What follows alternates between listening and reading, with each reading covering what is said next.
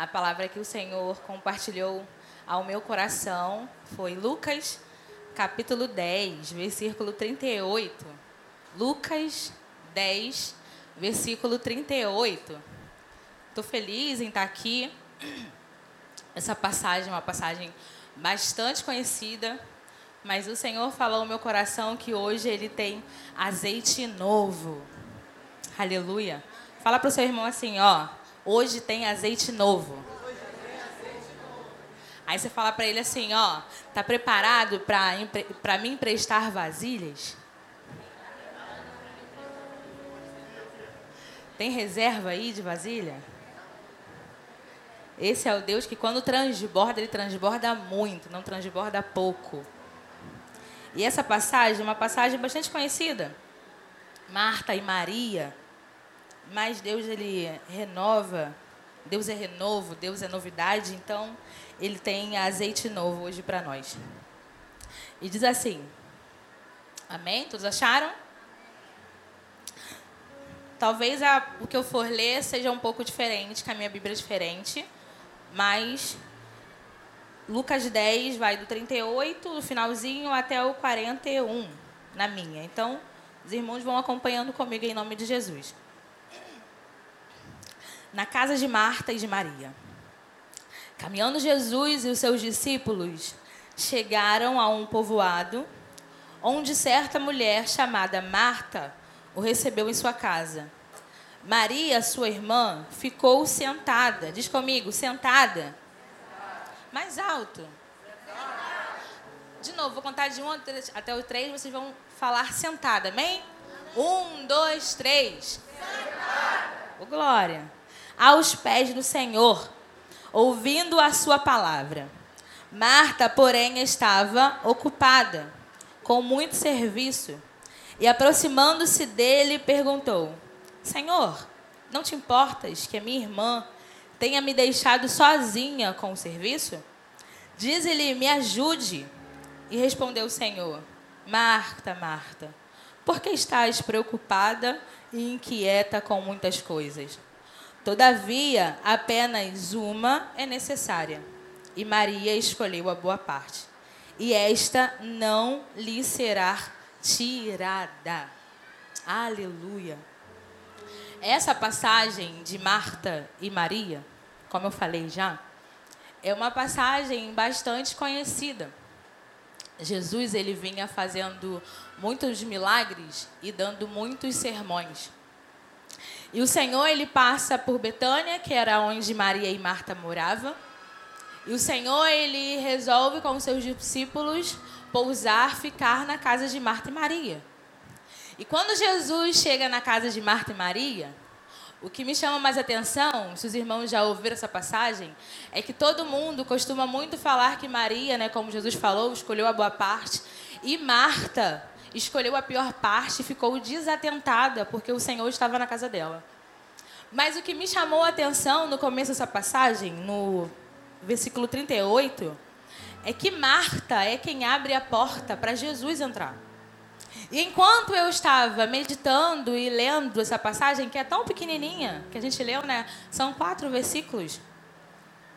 É, Marta é quem toma a decisão e a atitude de abrir a porta da casa dela para Jesus entrar. E enquanto eu conversava com o Espírito Santo de Deus e ele meditando ao meu coração, o Senhor falava nesse primeiro versículo que muitas das vezes nós tomamos a atitude de abrir a porta para Jesus entrar, mas não temos discernimento para sentar como Maria sentou. Muitas das vezes a gente tem a atitude, a disposição de falar: Senhor, entra na minha casa. E é o que o versículo 38 diz: ele diz que Marta recebeu Jesus em sua casa, em Betânia. E Jesus chegou em Betânia, chegou na casa de Marta e de Maria, para ensinar o Evangelho, para ensinar a Maria o que ele vinha fazendo: prodígio, milagres, sermões. Aleluia, os doutores, os homens de leis. Ele falava: esse homem é um grande homem, porque ele faz grandes obras a qual eu nunca vi. Então o Senhor, ele resolveu entrar na casa de Marta e de Maria e repousar e sentar e ensinar as duas o que era o verdadeiro, genuíno evangelho, que é santo, que é poderoso, que é eficaz e nada menos do que verdadeiro, porque Jesus, ele é ordeiro e ele é verdadeiro. Então, quando Marta toma a decisão de abrir a sua casa e falar: Jesus, entra. Maria, rapidamente, vamos ler novamente o versículo 39? Que diz assim: ó. Maria, sua irmã, ficou. Vocês estão desligados? Que é isso? Ficou. Ficou sentada aos pés do Mestre. Então, Maria, quando percebeu que aquele Jesus que ela estava ouvindo falar chegou na casa dela, o que, que ela fez? Vou aproveitar a oportunidade, eu vou é sentar. E Maria sentou aos pés de Jesus. E Marta, com a sua casa, como diz o versículo, desorganizado, ela rapidamente foi fazer o quê? Eu vou ajeitar a casa para receber Jesus. Só que ela já tinha recebido o mestre. Ela já tinha abrido a porta. Irmãos, é tão interessante que quando você vai receber uma visita na sua casa e ela vem inesperada, ela vem de um modo que você não está esperando, ou você tem duas opções, ou você vai arrumar a casa, ou você vai dar atenção. Eu, infelizmente, eu sou uma pessoa que eu sou muito chata em relação à casa e meu marido sabe. Eu tento o máximo possível com a minha filha de dois anos e meio, que ela estava pulando aqui, tentar deixar a casa organizada. É difícil, quem tem criança sabe, é impossível. Mas a gente tenta deixar a casa sempre arrumada. Só que, muitas das vezes, ó, tem uma família ali que tem filho que está falando, ó, é verdade, com criança não dá. E o interessante é que a casa estava desorganizada, mas Marta resolveu o quê? Eu vou receber o mestre. A casa está desorganizada, mas eu vou receber ele. Entra, Jesus. Então, o que eu entendo? Que ela queria muito, ela ansiava receber Jesus. Mas, de uma tal maneira, de uma tal forma, não sabemos o que aconteceu. Ela disse: Vou arrumar a casa. E muitas das vezes é assim que acontece na nossa vida. Você recebe Jesus, você toma a atitude, a decisão de deixar Jesus entrar. Você sabe que a sua casa está desorganizada, mas em vez de você se assentar, você resolve arrumar a casa. Marta é o tipo de pessoa que ela fala assim: Senhor, você pode entrar na minha casa, mas eu vou arrumar, agora não tenho tempo para te dar atenção. Às vezes nós somos como Marta que muitas das vezes falamos, Senhor, eu recebo o Senhor na minha casa, mas eu preciso tomar a atitude de resolver muitas questões, porque eu acho, eu entendo que o Senhor chegou na, na hora e na maneira errada. E muitas das vezes nós entendemos que o Senhor, ele chega de uma devida forma muito rápida. E eu quero dizer para você, o Senhor, ele não tarda Aleluia. Não chega nem atrasado e ele nem tarda. O Senhor ele chega no momento certo. E na casa de Marta e Maria, ele chegou no momento certo. Por mais que Marta estava tentando ajudar o Senhor e a sua irmã.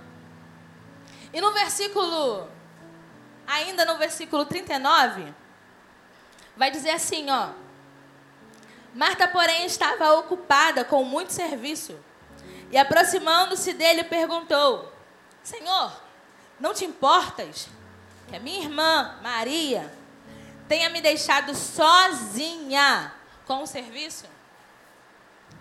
Você imagina que eu fico tentando conjecturar na minha cabeça Jesus na minha casa, ensinando, aleluia, tentando me compreender as situações da vida e dizendo: Eu sou o seu alívio, eu sou o seu socorro, bem presente na hora da angústia.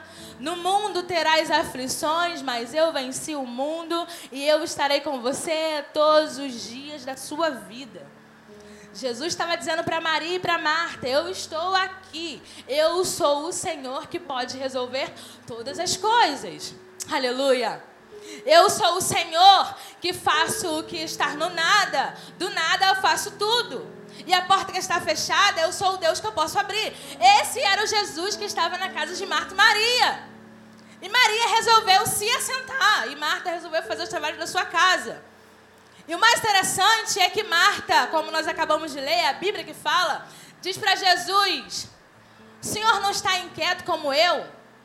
Deixar que eu fique sozinha. Não sei se a casa de Marta era uma casa de dois quartos, uma sala grande, cozinha grande, banheiro. Eu não sei se Marta foi fazer um belo almoço, ou jantar ou um lanche para o Senhor. Eu não sei se Marta foi organizar um quarto para receber Jesus. Eu não sei se Marta, naquele momento, ela decidiu passar o pano para a casa ficar cheirosa e perfumada. Eu só sei de uma coisa que a Bíblia diz: que Marta resolveu chamar a atenção de Jesus e dizer: Jesus, tu não se incomoda que Maria está aos teus pés, clamando, orando, adorando, jejuando, te buscando, e eu estou cheia de serviço?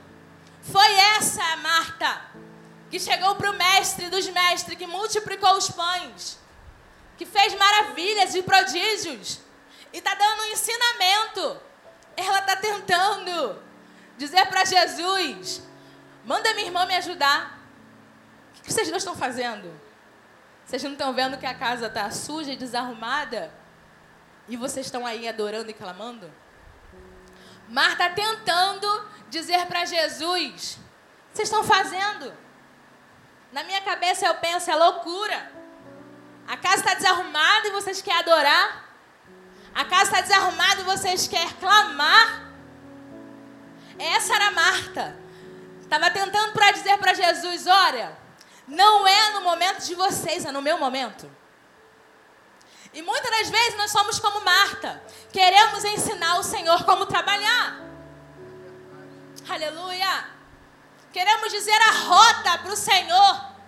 Queremos ensinar o Senhor o caminho que ele deve tomar. Queremos dizer para o Senhor que realmente o que ele está nos dando, a prova, as lutas, não vem da parte dele, mas vem da parte do diabo. E muitas das vezes as lutas, as provas, as portas fechadas, aleluia, não é o diabo eu quero te dizer que muitas das vezes é o Senhor provando a tua fé. Aleluia! É o Senhor dizendo: no final é eu que vou dar a vitória.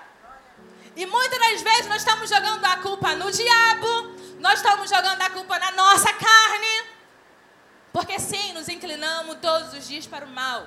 Mas Marta estava ali dizendo: Senhor, a rota, o caminho que você está tomando é o caminho certo. O caminho certo é o meu. Primeiro eu tenho que organizar e arrumar a minha casa. Mas Maria resolveu arrumar a casa dela espiritual. Fala para o seu irmão assim, ó, precisamos primeiramente arrumar a nossa casa espiritual. Fala para o seu irmão, precisamos primeiro arrumar a nossa casa espiritual. E Maria resolveu arrumar, organizar, ordenar a sua casa espiritual. Vamos ler lá em Mateus 6,33. Vamos lá, irmão, vamos interagir juntos. Mateus 6,33.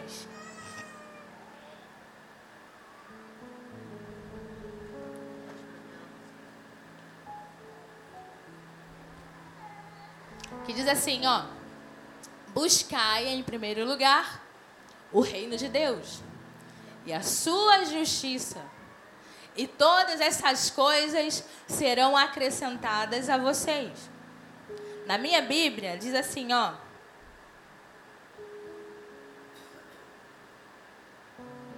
Aleluia. Glória a Deus.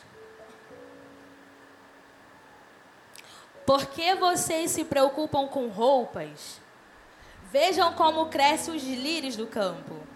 Eles não trabalham, nem tecem. Contudo, eu lhes digo que nem Salomão, em todo o seu esplendor, vestiu-se como um deles. Se Deus veste assim a erva do campo, que hoje existe e amanhã é lançada ao fogo, não vestiria muito mais a vocês? Então o Senhor estava dizendo: primeiramente buscai o reino dos céus e a sua justiça, e as demais coisas vos serão acrescentadas.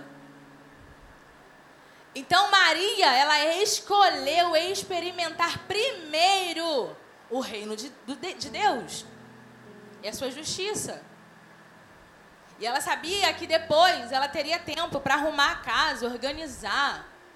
Ou é que até mesmo do nada. Deus podia multiplicar, não sei, né, o feijão, o arroz. Mas esse era o Deus que Maria e Marta conhecia. E o Senhor amava as duas na mesma proporção. É isso que me conforta. Porque Deus não fazia, Deus não faz acepção de pessoas. Deus amava Marta e amava Maria no mesmo nível. E para Deus não tem essa desigualdade de quem se ele ama mais ou a irmã da esquerda ou ama mais a irmã da direita. O Senhor amava Maria e Marta na mesma proporção. Mas o que me faz entender, e eu amo essa palavra, é a clareza que Maria teve. Ela sabia que aquela oportunidade talvez seria a única oportunidade de Jesus na sua casa.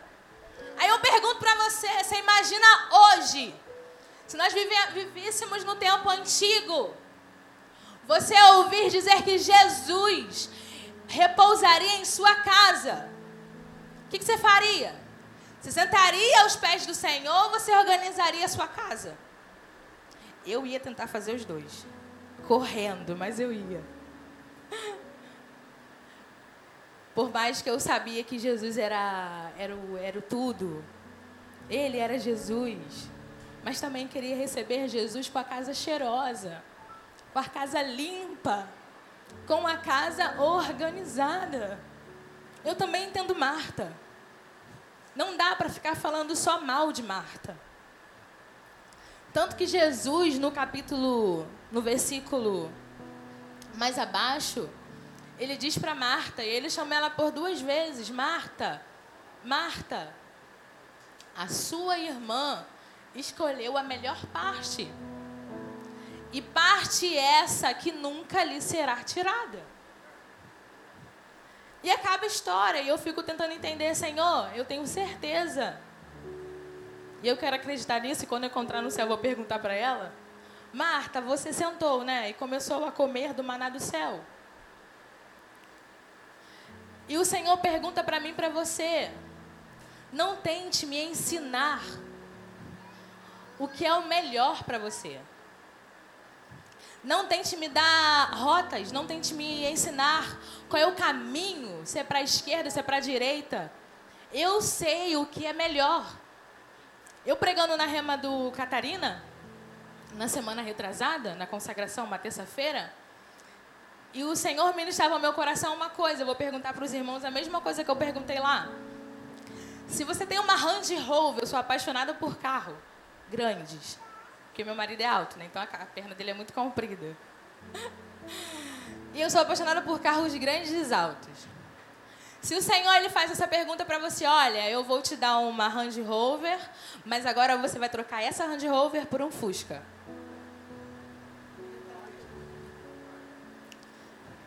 Sem hipocrisia, irmãos. Porque o Senhor ele conhece a intenção do nosso coração. Você daria sua Range Rover para ele? Com alegria, porque a palavra do Senhor diz dar com alegria, como Tamires disse. dar com alegria. E ouço os burburinhos dos irmãos, os irmãos dizendo, não, difícil, não sei. Só que depois do Fusca, vem aquele Jeep, sabe, 2024? Grande, confortável, manual. E aí? Automático, perdão. Muito assim, deslumbrada. Imaginando. E foi isso que o Senhor fez com Abraão e com Isaac. Você imagina Isaac tá levando seu filho para ser ali, dado sacrifício. E Abraão tá levando Isaac, Senhor, toma aqui o meu filho. Aí quando Abraão pega a faca para dar Isaac, Aí ele ouve a voz: Abraão, meu filho amado, eis um cordeiro ali, ó. Vamos trocar? Coloca o cordeiro. Pega seu filho. E a partir de hoje, ensina a ele quem eu sou. A partir de agora, fala para ele que eu sou o Deus de Abraão. Então quero dizer uma coisa, o Senhor, ele sempre prepara o cordeiro. Ele vai te pedir a Hand Rover, mas ele vai deixar você com Fusca? Talvez pode, possa ser que sim. Eu espero que venha um Jeep 2024. Mas o Senhor, ele não é carrasco, é isso que eu quero te dizer. Deus não é um Deus mau. Precisamos entender isso, que o Senhor é um Deus bom. E sacrifício, holocausto, obediência, quer dizer amor. Mas, Ana, é muito difícil dar Land Rover, o Jeep 2024 para ficar com Fusca. Deus sabe que a minha família é muito grande. Então, irmãos, Deus vai te dar aquele carro, aquele carro lá de sete lugares. Uma Spine, não sou muito fã não, parece uma, uma van, uma Kombi. Só que Deus é um Deus ordeiro. E Ele é um Deus que Ele faz acontecer, e que do nada tudo acontece. E que do nada ele te pede o Hand Rover e do nada ele troca o Fusca por outra coisa. E a vida com Deus é essa daí, é constância, novidade de vida todos os dias. Mas você precisa entender uma coisa, você precisa primeiro buscar o reino. O reino. O reino dos céus. Você precisa entender! Que você precisa primeiro estar alinhado na agenda do céu. Você não pode estar alinhado na agenda do homem. O homem falha. O homem é infiel. O homem ele te dá com uma mão e ele tira com a outra, assim como Satanás, que dá com uma mão e tira com a outra mão. Deus não. Quando ele dá, ele não toma, porque ele não tomou Isaac de Abraão. Aleluia! Oh, glória! Deus, quando dá, Ele está dado, Ele não joga na cara. Aleluia! Se Deus te dá uma casa grande e você esquecer do Senhor, Ele não vai tomar a tua casa. Mas Ele vai te ensinar que na casa grande ou na casa pequena Ele permanece sendo Deus. Aleluia! Aleluia! E nós precisamos entender que Deus do passado é o mesmo Deus de hoje. Ele não mudou, Ele é imutável. Ele não muda, quem mudamos somos nós. E eu fico feliz quando eu encontro pessoas e dizem, Ana, como você mudou depois da maternidade? Como você está assim? E eu falo, opa, foi para pior foi para melhor? Mas se for para melhor, glória a Deus por isso! Aleluia! E se eu continuar errando, eu peço a você, me ensina a acertar. Briga comigo, me coloca no, no, no caminho novamente. Não me deixa continuar errando. Aleluia. E essa passagem também diz muito sobre amizade.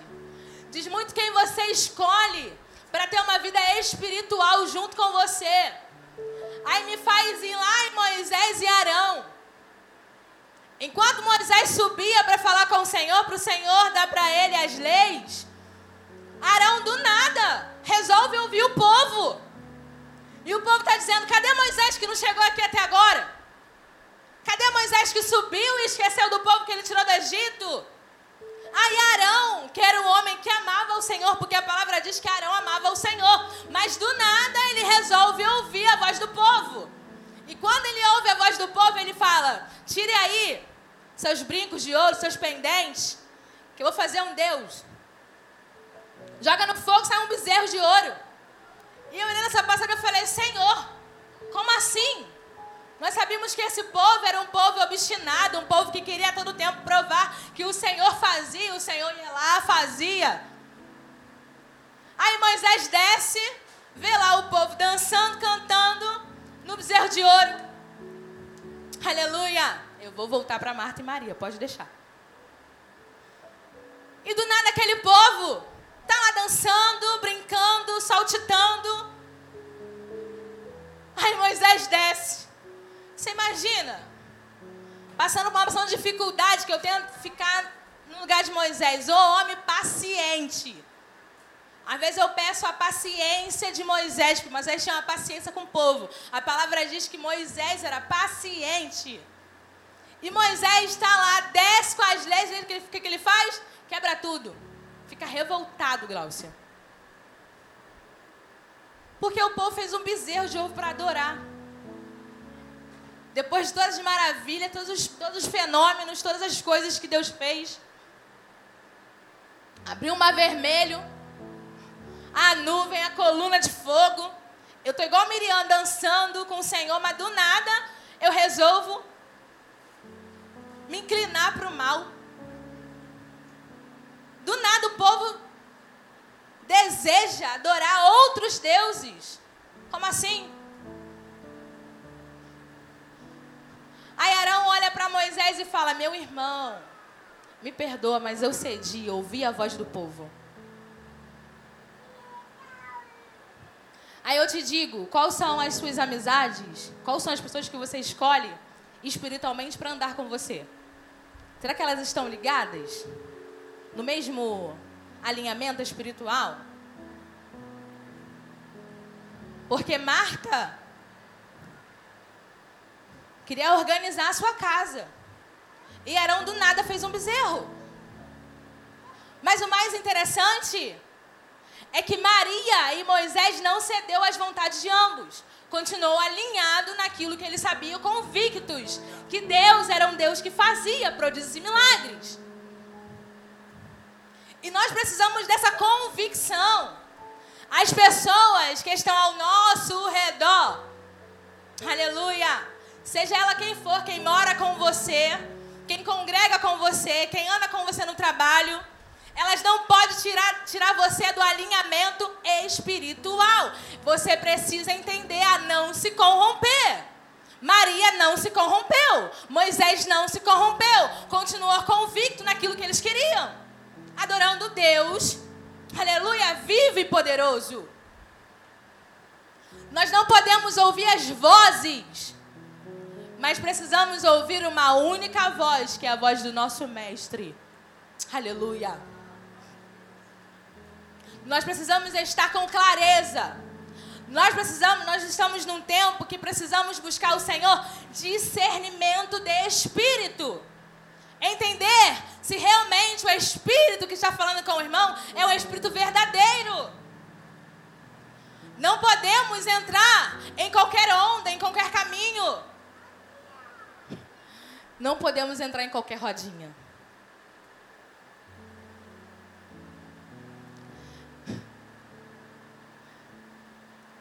Você talvez.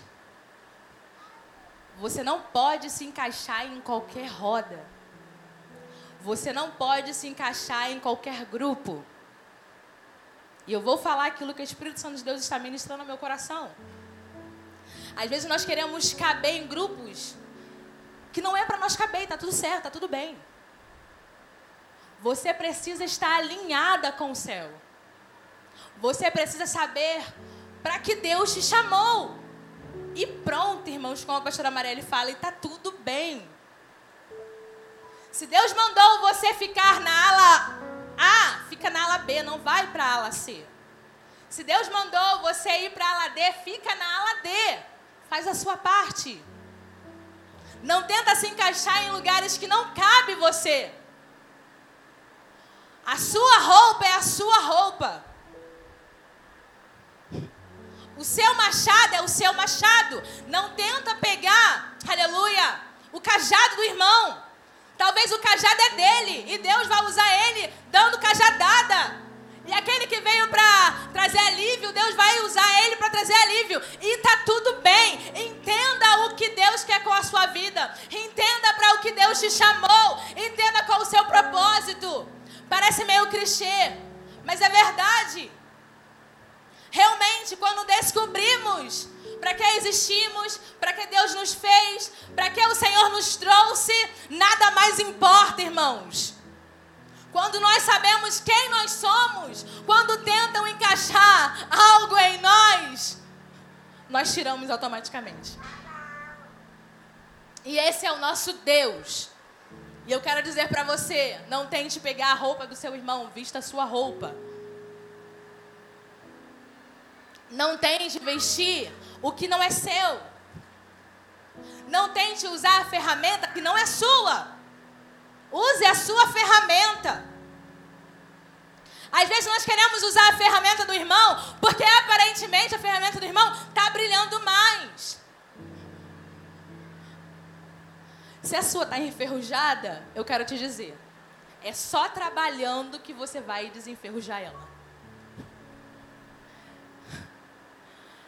Se a ferramenta do irmão está brilhando, está afiada, sabe aquela faca que a gente pega para cortar carne? E ela automaticamente no churrasco, igual o Jonathan postou hoje, corta a carne, aquela picanha, sabe, cheia de gordura. Na hora ela, tchá, irmão Otacílio. Igual o Flamengo. Meu marido é vascaíno, tinha que brincar, não podia perder a oportunidade. Mas se a sua não tá igual do irmão, desculpe te dizer. Você vai ter que ser igual Maria, você vai ter que sentar nos pés do mestre e você vai ter que buscar. Às vezes nós queremos pegar a roupa do irmão, mas nem sabemos o que o irmão passa. Oh, Jesus! Mas o irmão é uma benção, irmão. Vai viver a luta do irmão. Vai viver o que o irmão está passando. Aí quando você começa a andar com o irmão, o irmão está desempregado, as portas fechadas, as contas tudo atrasadas, o armário está vazio. Não, mas o irmão é uma benção. Meu Deus, o irmão, olha, top. Como diz o pastor Luiz, o irmão quebra tudo. Mas vai ver o que ele quebra de madrugada. Vai ver o que ele quebra em oração jejuando. Vai ver o que ele rejeita. Vai ver se ele não está alinhado como Daniel na cova dos leões. Aleluia! Oh, glória! Às vezes a roupa não cabe em você, você quer pegar a roupa do irmão, mas você não quer ter a atitude que o irmão tem, que é de rejeitar os bandejes, as, as coisas do inferno. Mas queremos a todo tempo pegar o vestimento do irmão, as ferramentas dos irmãos. Queremos ser igual Maria. Porque quando o Senhor entrou na casa de Marta, mas quando o Senhor fechou a porta, e quando Deus viu, Jesus viu que Maria sentou, mas Marta foi organizar a casa e a casa está uma bagunça, eu dentro tentando conjecturar e pensar, o Senhor falou: Meu Deus, cheguei no lugar certo, preciso arrumar essa casa espiritual e essa casa física, porque é assim que o Senhor faz. Ele arruma a casa espiritual, mas ele também arruma a casa física. Eu quero te dizer que Deus, ele arruma tudo. Deus, quando ele vê a bagunça, ele não deixa nenhum pó na estante. Ele tira tudo do lugar, ele tira sofá, ele tira estante, ele tira as mesas de centro, tapete. Ele dá uma faxina espiritual. E muitas das vezes eu vou falar o que o Espírito Santo de Deus está falando ao meu coração. Você não quer que o Senhor organize a sua casa. Você quer que ele entre. Mas a organização você não quer. Você até fala para o Senhor, Deus, abri a porta. Só que a organização, aqui ó, comigo, com o Senhor não. Porque se o Senhor organizar, o Senhor vai tirar muita coisa. E eu não quero que o Senhor tire. Se o Senhor entrar na minha casa, o Senhor até entra, o Senhor até senta e o Senhor ensina. Mas organização, ó, deixa comigo porque eu sei fazer e eu e você não sabemos fazer é nada. Eu e você não sabemos arrumar é nada. Eu e você, às vezes, não queremos é sentar, só queremos é servir. Mas sentar e ouvir para servir não queremos. E eu sei que é dura essa palavra. Mas para Randy Rover chegar e o Jeep 2024, nós precisamos aprender com o Senhor. Nós precisamos sentar, Daniel, aleluia, e ouvir o Senhor falar. Nós precisamos sentar, ouvir, aprender, para depois querer organizar. Mas, Ana, é muito difícil sentar. Sentar toma tempo. Eu sei que toma tempo. Sentar toma muito tempo. Sabe por quê? Porque você tem que se organizar, organizar seu tempo. Aleluia. E Eclesiastes 3 vai dizer sobre tempo. Que tu tem o seu tempo, há tempo para todas as coisas. Há tempo para tudo. Mas nós não queremos ter o tempo de sentar e ouvir Jesus falar. Nós, na oração, muitas das vezes, só queremos falar, falar, falar, pedir, pedir, pedir. Aí, quando o Senhor resolve falar, você na oração levanta. Você não ouve. Aí você fica. Eu peço, eu peço, eu peço, mas Deus não me responde. Como? Jesus não é boneco? Você precisa sentar e ouvir. Mas na oração do nada, você está orando, orando, orando. Aí você levanta, não ouve. Não tem aquele momento, sabe, do silêncio? Que vem a paz, que vem o entendimento, que vem o esclarecimento. Você não espera esse momento, você levanta. E Maria entendeu que para ela receber e para ela também dar, ela precisava sentar e ouvir Jesus. Aleluia. Então que nessa noite, como eu costumo dizer, em nome de Jesus, Deus foi muito claro com nós. Aprenda a se organizar antes. E se não deu tempo de se organizar porque estava fazendo outras coisas, senta primeiro. Depois a gente, ó, junto, vamos nos organizar. E é esse o nosso Deus. O Deus que traz à tona o que está desorganizado para organizar. Aí eu fico lembrando o que vem acontecendo comigo, eu vou contar esse testemunho. Que hoje eu conversava com o porteiro do meu trabalho, do meu antigo trabalho, em nome de Jesus. E o Senhor vinha falando comigo, né? Sai do trabalho, porque todos os lugares que eu ia consagração, o Senhor falava: Eu pago bem, eu pago bem. Eu sempre ouvia isso de uma irmã que é minha mãe na fé, né? Ana, o Senhor, ele paga bem. O Senhor, ele paga bem. Não se preocupa com as coisas terrenas.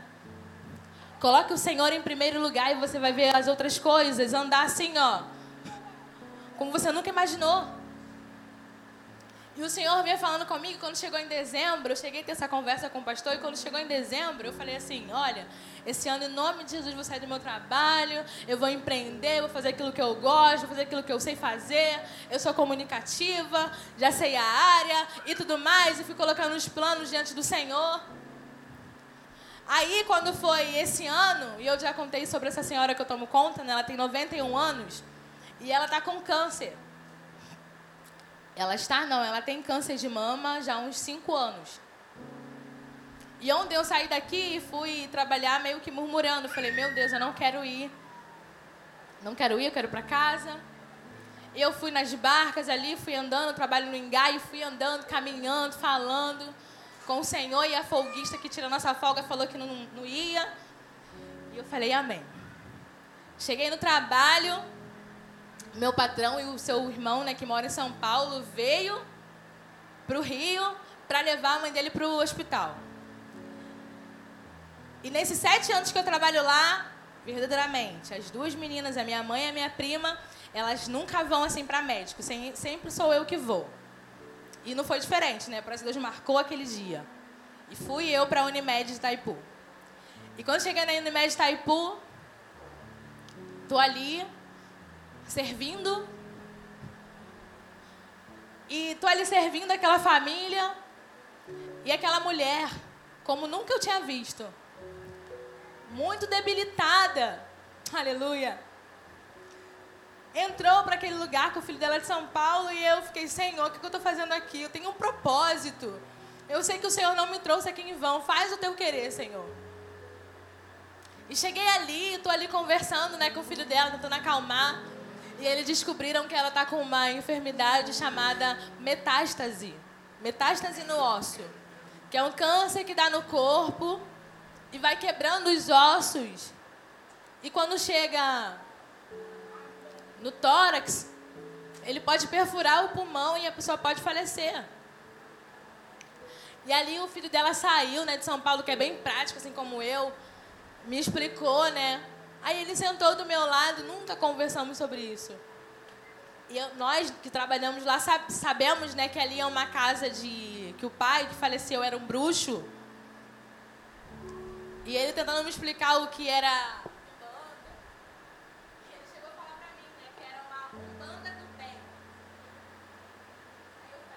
Existe isso? Não, não existe, né? E tentando me explicar, né, que o pai dele fazia o bem para as pessoas.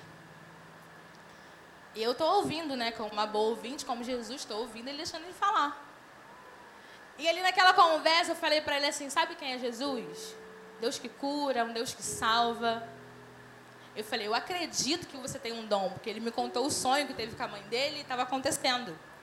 Aí eu falei, eu entendo que você tem um dom, tem um talento. E Deus ele não escolhe ser crente, não é? Nós nascemos com alguns talentos e alguns dons. Eu ali falando de Jesus para ele. E o irmão dele saiu muito assim desorientado. Mas eu tenho certeza que o meu tempo ali estava acabando não porque eu sou a melhor cuidadora daquela família e eu resolvi sair dali, o Senhor resolveu me tirar dali. Não, é porque aprova o Senhor estar começando a recolher aquela mulher. E o que me deixa mais assim interessante que o Senhor é um Deus de detalhes. Irmãos, o Senhor ele nunca vai compartilhar algo com você se ele não estiver fazendo ou se ele não for fazer. O Senhor ele não deixa os seus filhos enganados. Deus é um Deus de esclarecimento, de clareza. Quando Deus começa a compartilhar algo no seu coração e no meu coração, é porque Ele já está trabalhando. E muitas das vezes queremos compreender os desejos os desígnios de Deus. E eu venho pedir para você nessa noite, somente creia. Somente tenha confiança. Não tenta ajudar o Senhor, deixa que Ele faça por você. Deus, Ele sabe fazer. E eu termino essa pregação dizendo: Aleluia. Você é capaz de vencer. Você é capaz de conquistar todas as coisas, porque a palavra de Deus diz: somos mais do que vencedores somos mais do que vitoriosos. Mas eu também tenho que te dizer: seja como Maria, senta para ouvir a voz de Deus.